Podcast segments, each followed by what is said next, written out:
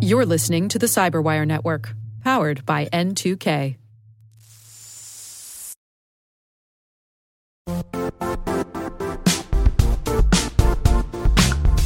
And now, a word from our sponsor, Zscaler, the leader in cloud security. Cyber attackers are using AI in creative ways to compromise users and breach organizations. In a security landscape where you must fight AI with AI, the best AI protection comes from having the best data. Zscaler has extended its zero trust architecture with powerful AI engines that are trained and tuned by 500 trillion daily signals.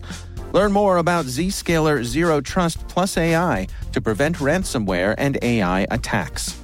Experience your world secured. Visit zscaler.com slash zero trust AI.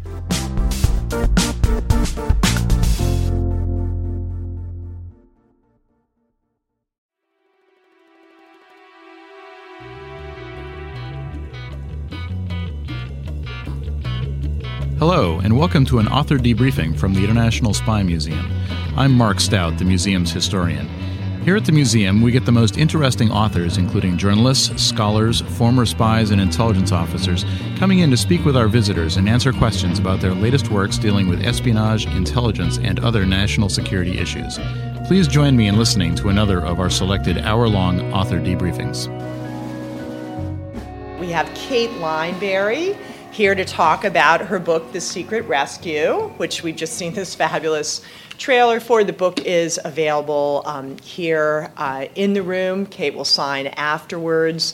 Uh, very excited about this story. It's so interesting. Someone who kind of didn't get it was asking me, I don't, what's it about? And I said, it's kind of like Lost meets Grey's Anatomy and Nazis, you know? So we're it just it's so cool and uh, it's delightful to have her here. She's had a, a great writing career. She was a staff writer in europe editor for national geographic magazine and the web editor for, for smithsonian magazine and i didn't even realize she had written an article that I loved until we were emailing back and forth. And she said, Oh, well, I became a fan of the museum in 2007 when I was writing about Virginia Hall, the limping lady, and I worked with your executive director, Peter Ernest. So I said, Oh, you're fantastic, such a a great interest in espionage, terrific writer, and my pleasure to have her here today to speak. Thanks, Cate.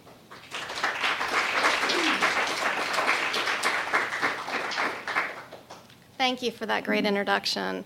Um, I wish I could tell you all that James Bond was a part of the story, but he was not. But we have our own set of heroes.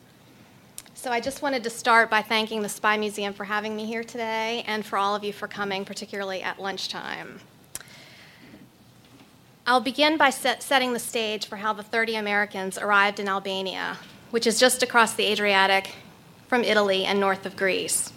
I'll then discuss the daring rescue, read a small section from the book, share some photos, and end with any questions you may have. Can you hear me okay with the microphone? Okay. In early November 1943, 13 flight nurses and 13 flight medics boarded a C 53 transport plane with a four man flight crew.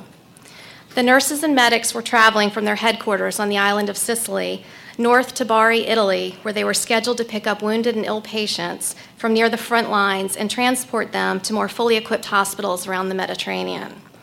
Bad weather had plagued the area for the past three days, and patients had piled up. Though the weather was sunny and clear when the plane took off that November morning, the aircraft soon encountered a violent storm that pushed it off course. The flight crew managed to avoid the dangerous water spouts that formed around them, but they were disoriented by the weather, had lost communication with the station at Bari, their destination, and their instrument panel was malfunctioning. After several hours in the air and not realizing they'd crossed the Adriatic, they decided their best chance of survival was to land the plane. They saw an airfield with German planes that looked like they had been abandoned, as so many had during the war. But when they attempted to land, the plane suddenly came to life, and the Americans found themselves under fire. The pilots quickly ascended the aircraft, only to find themselves in the path of German fighter planes. The routine two hour flight had turned into a five hour journey, and the pilots were now dodging enemy planes without any weapons to defend themselves. They ducked in and out of clouds in an attempt to evade the fighter planes and eventually found a small patch of land where they could a small patch of land near a lake and nestled between rugged mountains where they could land. As the plane careened along the ground, still saturated with water, the landing gear slowly sank in the mud until it was completely submerged, bringing the, the plane to a violent stop. The force embedded the plane's nose in the marshy land, and the fuselage hovered in the air upright for a few seconds before falling to the ground in a belly flop. The crew chief, who had been in the back of the plane and was not buckled in as the other passengers had been, was severely injured in the crash. The passengers tried to get their bearings and eventually exited the plane to find they were surrounded by rugged terrain. Within minutes, a group of rough looking armed men dressed in homemade uniforms came out of the woods and surrounded them. This began the Americans' months long journey in which they faced a barrage of life threatening incidents, had very little food, food, for weeks on end, and were forced to hide at night with villagers who risked their lives to help them. During one German attack, which occurred within a week of the crash landing, three of the nurses were separated from the others.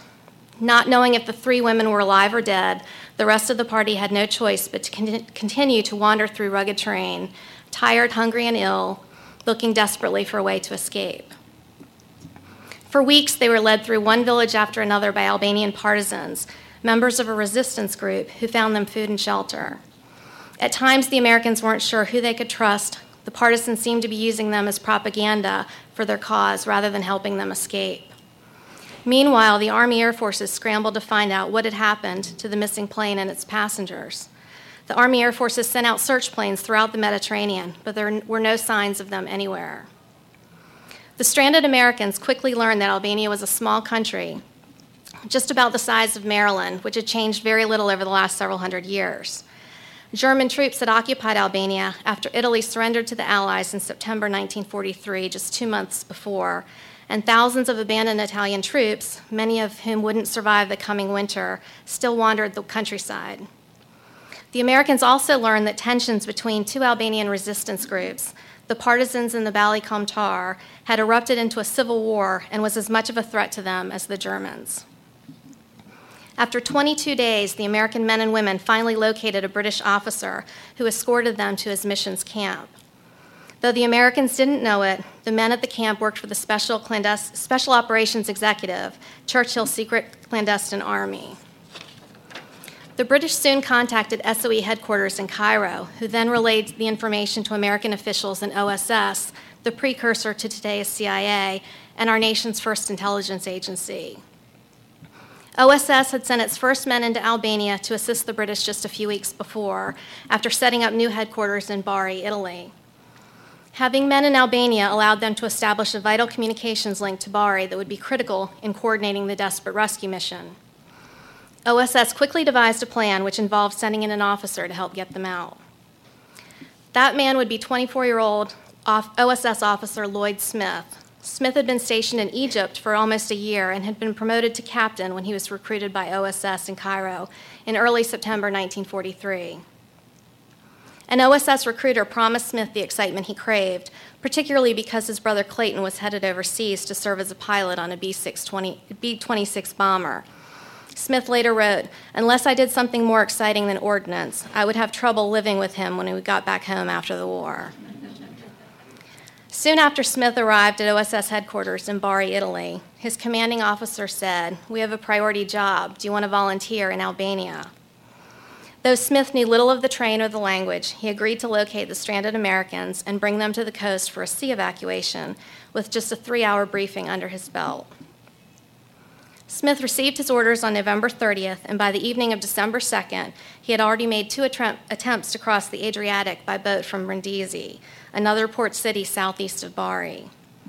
When his second attempt had been canceled that day because of the discovery of German mines in Brindisi's port, he decided to go back to the OSS office in Bari to wait until the area was cleared. He had just arrived when the Germans unleashed a massive air attack on the harbor just three blocks away that would later be known as the Second Pearl Harbor. Smith was fortunate not to be hurt. At least 1,000 people, including civilians, were killed, countless people were injured, and 17 Allied ships were destroyed. On Smith's final attempt to reach the coast of Albania, he took a British motor fishing vessel under the cover of darkness and wearing the uniform of a captain in the Army Air Forces to help support his cover story as a downed pilot if the Germans captured him. The treatment of a prisoner of war was far better than that of a spy, particularly with Hitler's commando order of October 18, 1942, in place. The order demanded that all Allied men caught behind enemy lines be killed immediately, a policy that violated international law. After five days of waiting for information about the location of the American party to come over the wireless from Bari in Cairo, Smith decided to see what he could discover on his own. With a 45 caliber handgun, a compass, maps, and a shepherd to guide him, Smith set out on his mission. While Smith searched for the Americans, the SOE, in coordination with OSS, assigned two men to escort the Americans to the coast for a sea evacuation. After days camped at the SOE's headquarters, the party left in the hands of Lieutenant Gavin Duffy and Sergeant Herbert Bell. Duffy, whose dark hair, slight build, and Clark Gable mustache gave him a distinguished appearance and made him look far older than his 24 years. He led the group along with Sergeant Herbert Bell, a quiet, baby faced young man from North London who acted as the wireless operator. It was December 7th, the second anniversary of the attack on Pearl Harbor. They spent days walking with little food, and the Americans were more exhausted and ill than they had ever been on Monday, December 20th, the Americans' 43rd day in Albania. They learned they would have to start backtracking because of nearby fighting between the Germans and the partisans. It was too much for some, including the American pilot, who asked Bell, the British wireless operator, to send a message on his behalf asking for an air evacuation. Cairo received the message and forwarded it to the Army Air Forces. The Americans camped out for several days in the same mountain villages, hoping for an air rescue. And with that, I'll read the prologue, which is, uh, takes place the morning of the attempted air evacuation.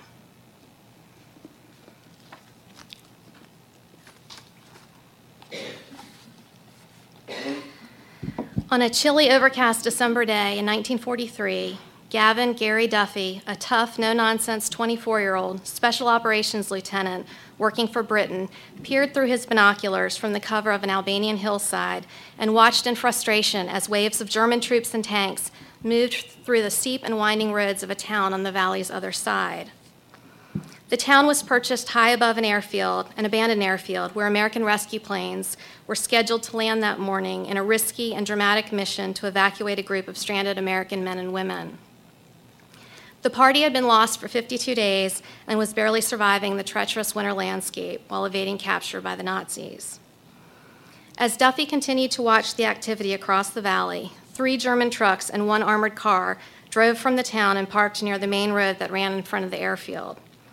Now he was certain it was too risky for the rescue planes. With no way for him to communicate directly with the pilots, Duffy's plan had been to signal that it was safe to land by laying out yellow orange parachute panels from a supply drop to make large X on the field. Now that the Germans had moved in, there was nothing he could do but wait with the others and watch. His party of exhausted and ill men and women, riddled with lice and worn out from weeks of traversing Albania's rugged terrain while eluding the enemy, stood near Duffy and his wireless operator as cold wind cut through their filthy, tattered uniforms and blasted their malnourished bodies. They were now so weak from hunger, sickness, and despair that the several miles they had walked from their village hideouts in the rugged mountains that morning to meet the planes had turned into a slow and grueling journey. Some of the men who had volunteered to help Duffy give the prearranged signal to the planes nervously fingered their pieces of parachute. The others continued a silent vigil. Then, at half past noon, the sudden roar of multiple planes filled the air. Seconds later, three Lockheed P 38 Lightning fighters, nicknamed Fork tailed Devils by the Luftwaffe, flew so low over the airfield that the weary group huddled on the hill could see the pilots' faces. A Vickers Wellington, one of Britain's most famous and durable bombers, its machine guns poised for action, suddenly appeared as well, and it buzzed down the airfield, ready to provide cover for two C 47s that followed behind. Not only were the Americans coming to their rescue, so were the British. More twin engine P 38s came in threes until 21 planes filled the gray sky. The men and women stood transfixed by the huge display of air power. It was the most glorious sight they had ever seen. None of them had expected so many planes, certainly not Duffy. They were amazed at the effort being made to save them, and they were even more affected by the stark reality that they couldn't signal the planes to land. With each passing second, their hopes of rescue were further shattered, and they were overcome with feelings that had become inescapable frustration, loneliness, and heartache.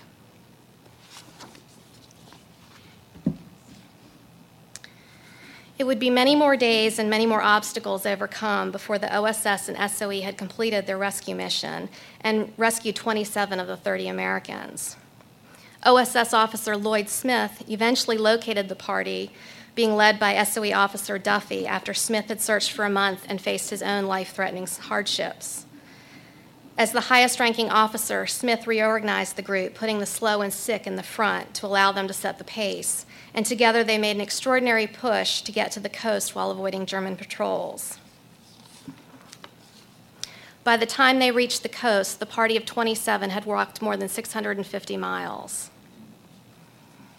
Weeks later, Lloyd Smith returned to Albania to rescue the three nurses who'd been trapped after the German attack.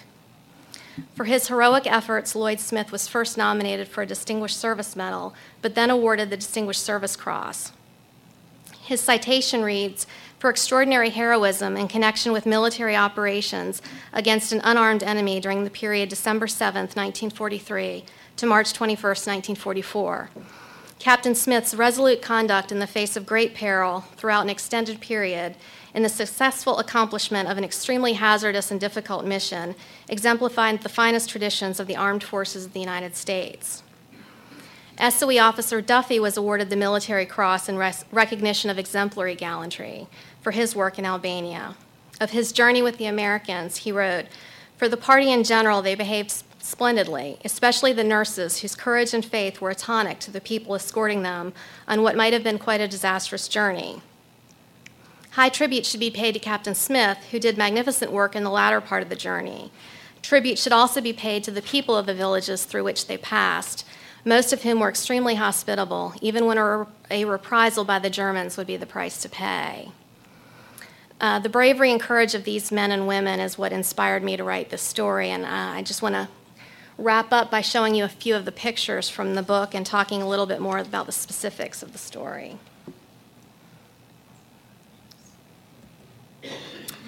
So, the men and women, uh, the nurses and medics, were part of the Medical Air Evacuation Transport Squadron, or MAETS.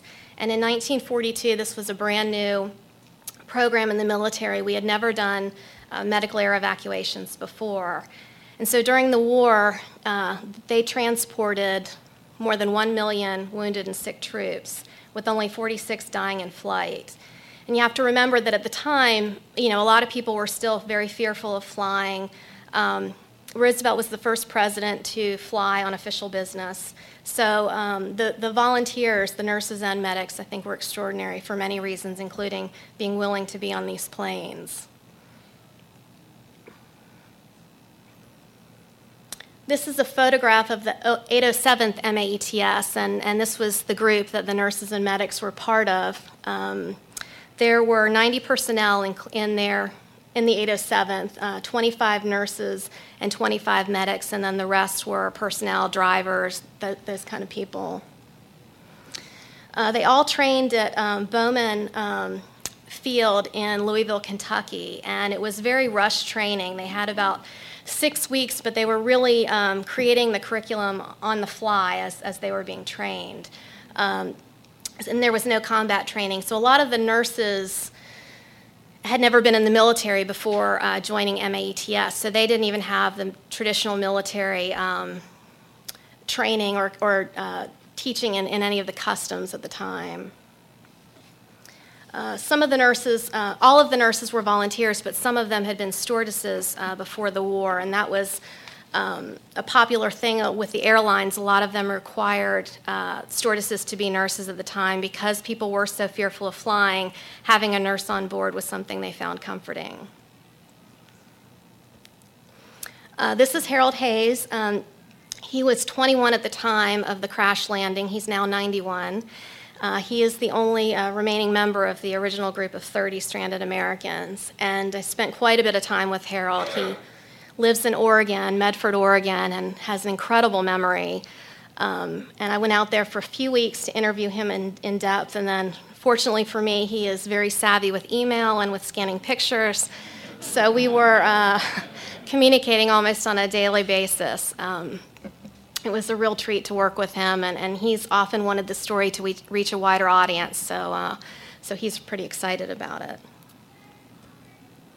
This is a photograph of Harold showing me the route through Albania. He had mapped most of it, but there were lots of villages that he didn't know the exact name of. Um, we kind of put together with his memory. Um, there were two memoirs written by a nurse and a medic that I also consulted, and using their notes as well as the reports that I found from the agents um, was very helpful. So I think, with the exception of maybe three villages, we were able to figure out their exact route. Whoops. Let me go back. Um, these are uh, some of the nurses who were in Albania. There were 13 in total. Uh, the nurses ranged in age from 23 to uh, 32. Um, part of their requirements, um, they had to be between the ages of 21 and 35. Uh, there were also weight and height requirements for them as well.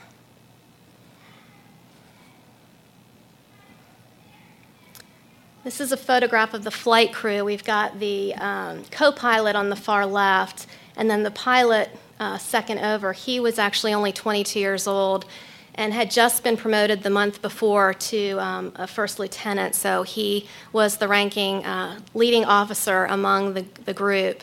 The nurses were all second lieutenants, and the medics were enlisted men. Um, so that created some interesting dynamics. Um, then we have the radio operator, and on the far right is the crew chief, and he was the one who was injured uh, when the plane crash landed. They carried him for quite a bit of the trip on a makeshift uh, stretcher they created from the cargo, the seats in the in the cargo plane.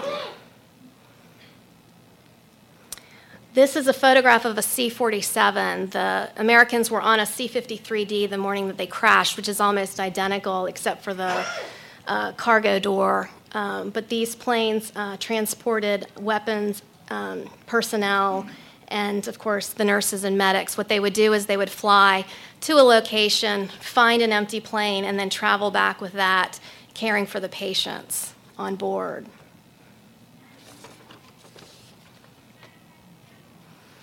This gives you a sense of Albania's terrain. Um, it's a very small country, as I said, the size of Maryland, but a lot of it looks like that.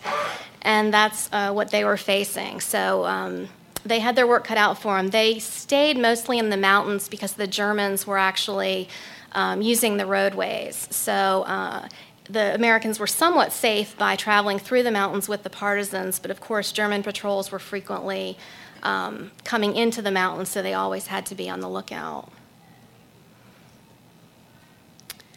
This is a photograph of Berat. It's the first major town they came to. Um, after just their first few days in Albania. And this is the town. It was about 10,000 residents at the time, and it's where uh, the Americans found themselves in the middle of a German attack on their fifth morning in Albania. They had all uh, been assigned to different homes throughout the village, uh, around the town, I should say, to lessen the um, the food requirements and the, the difficulty that it would place on the individual families who were hiding them. So they were all scattered when this German attack uh, happened very early in the morning.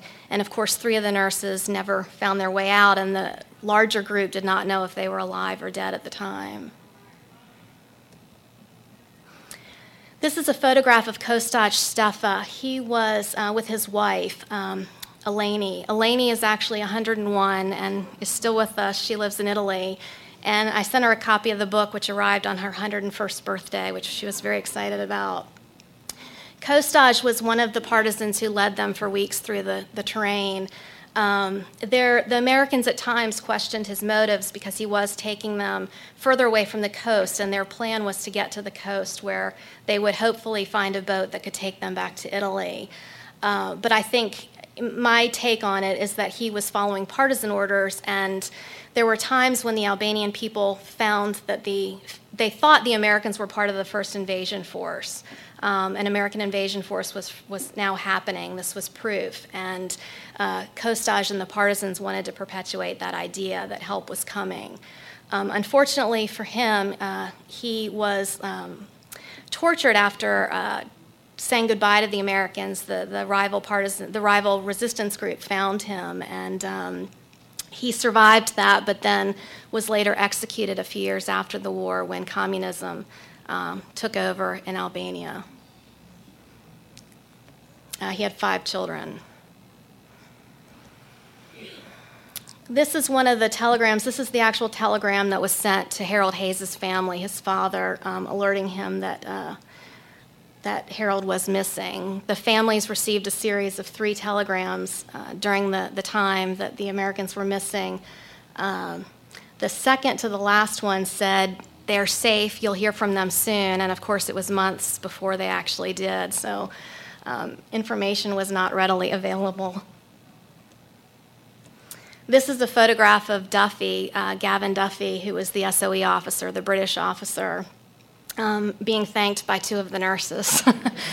At the hospital, they were quarantined uh, in the hospital for several days while the military figured out what uh, they were um, going to tell the press and where they were going to send the Americans. And this is OSS officer Lloyd Smith, the 24 year old American who came from Italy and searched um, a month on his own, sleeping in, in caves looking for the Americans. And as you can see, they had a very uh, long and misguided route to the coast. Um, they started in the north um, at the crash site near Chestia, uh, which I visited, and uh, were taken all the way towards the border um, before eventually making it to, to the coast. And with that, I would be happy to answer any questions any may, may have. Yes? Where did the three other nurses stay for all that time? Well, my publicist would say, read the book. but they were actually kept in a home in Berat, and uh, the family had told them to hide in the basement. Um, and so they were trapped because the Germans did take over the town. And um, I was able to f- find a man who was just seven years old living in that house with the nurses um, that whole period. And he actually still had the clock that the nurses had brought from the plane. It was from the instrument panel. And had, he had very specific memories of them. Yes? And I have a microphone so, we, so everyone can hear. How long was the information classified on this whole event? When did it become public? Uh, well, the reason we called it the secret rescue was because, of course, at the time, um, the Americans were forbidden from talking about it because they didn't want to hurt the chances of any future down airmen getting out. Um, didn't want to give away their escape route. And then once the war was over and Albania fell to communism, the Americans continued to protect that information. Uh, because they were fearful that the people who had helped them in Albania, which they're all truly grateful for, um, would be would be hurt in some way. So it continued to be classified through the 90s, the, the material. Um, and when the group had two reunions in the 1980s, and I know that uh, OSS officer Lloyd Smith attended those and, um, and had the reports but would not share them because they were classified. Yes. Oh, I'm sorry. How did the story come to your attention? Uh, I was uh, doing a story for actually Smithsonian Magazine on World War II and came across a newspaper article um, on it, a uh, his, historic newspaper article, and was just so intrigued by the idea of 13 nurses being part of this because I've heard stories of downed airmen finding their way back um, to Allied lines, but I'd never heard about these women being part of it, and I wondered, you know, what were they doing there? Um, how did they get involved? What were the dynamics like? And when I found out that Harold was still with us and was very willing to work with me, that's what made me think there could uh, be potential for a book. How was the language barrier overcome?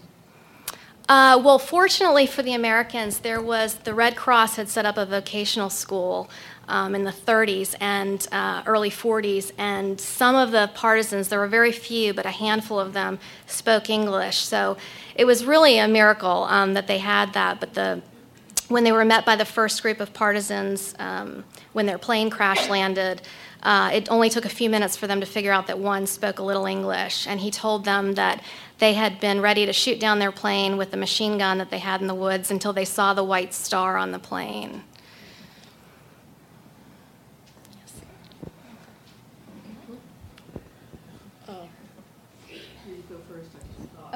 Doesn't matter. Anyway, I have two questions. The first is, what did the medics and the nurses do after they were rescued? And the second question is, the trailer that you showed was just absolutely wonderful, and it it looks like it ought to be a film.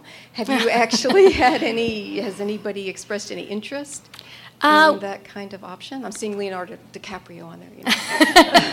Well, I'm all for that. Um, but uh, yeah, I think there's some interest it's being shopped around, but you know, these things are slow in the in, in coming. But your first question was what happened to the nurses and the medics after the rescue? well, it was interesting because when they all left, you know, they were quarantined in this hospital for several days together. The nurses were all in one room, the medics were in another, and they thought they would all get back to Bowman uh, eventually and, and have time to, to talk and, and see each other again.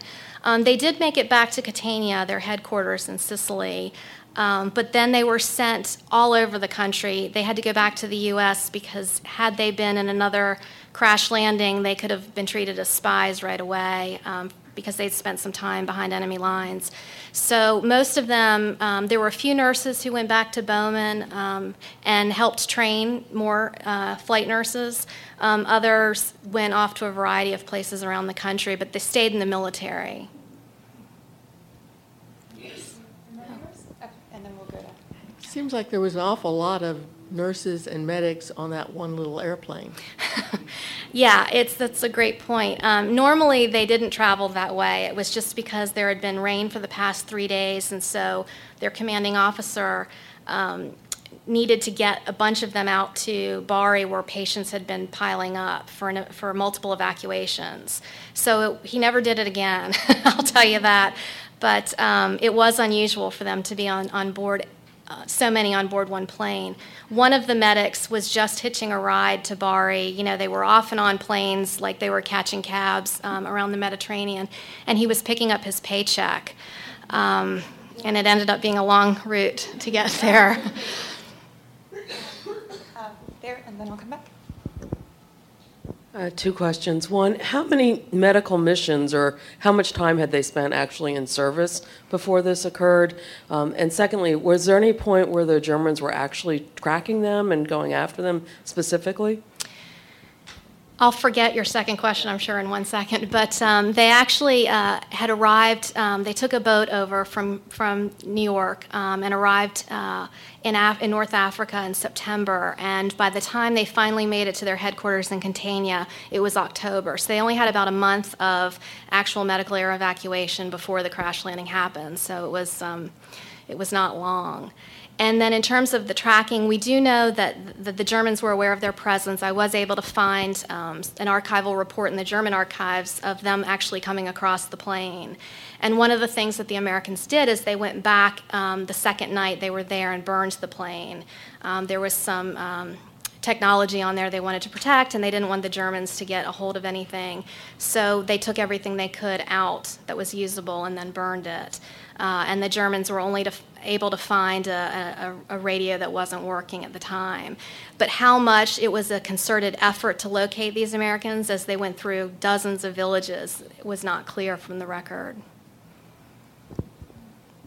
I'm just wondering how they survived uh, medically. I mean, being, you know, obviously 360 miles and not having that much food and medical. I mean, did they get sick? I mean, how do they make it?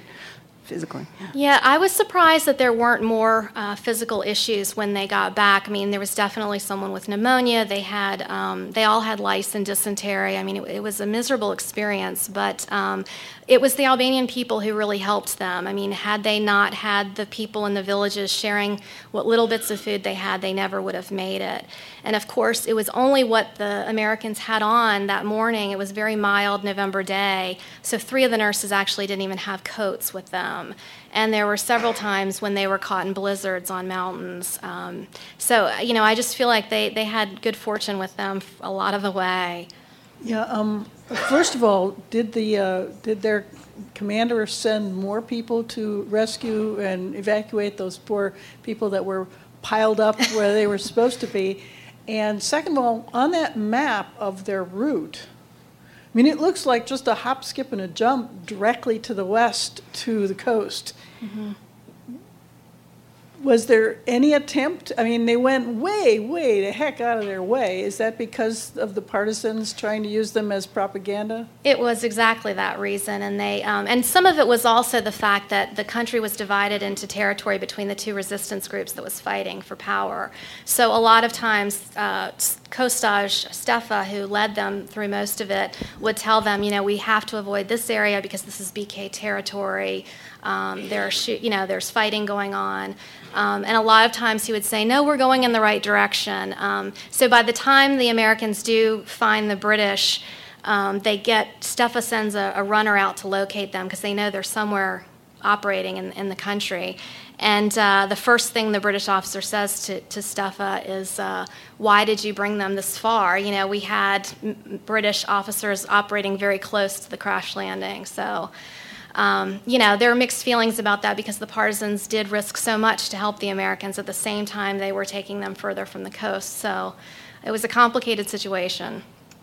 But you did, I think you had another question? Was, uh, what happened to the poor people piling up? Oh, um, yeah, they did send uh, more, but the, the morale of the 807th was um, pretty uh, low at this point because, of course, they had lost half of their medical personnel.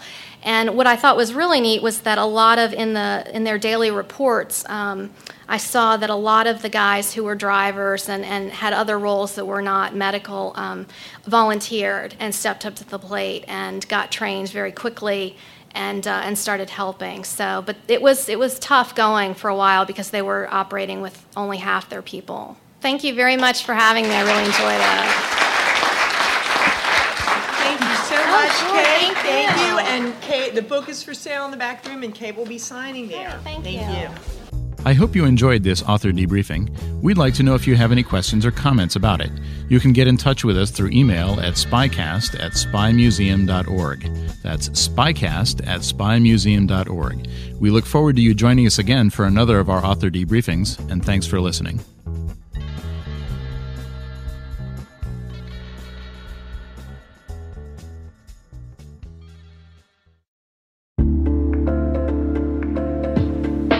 Listeners.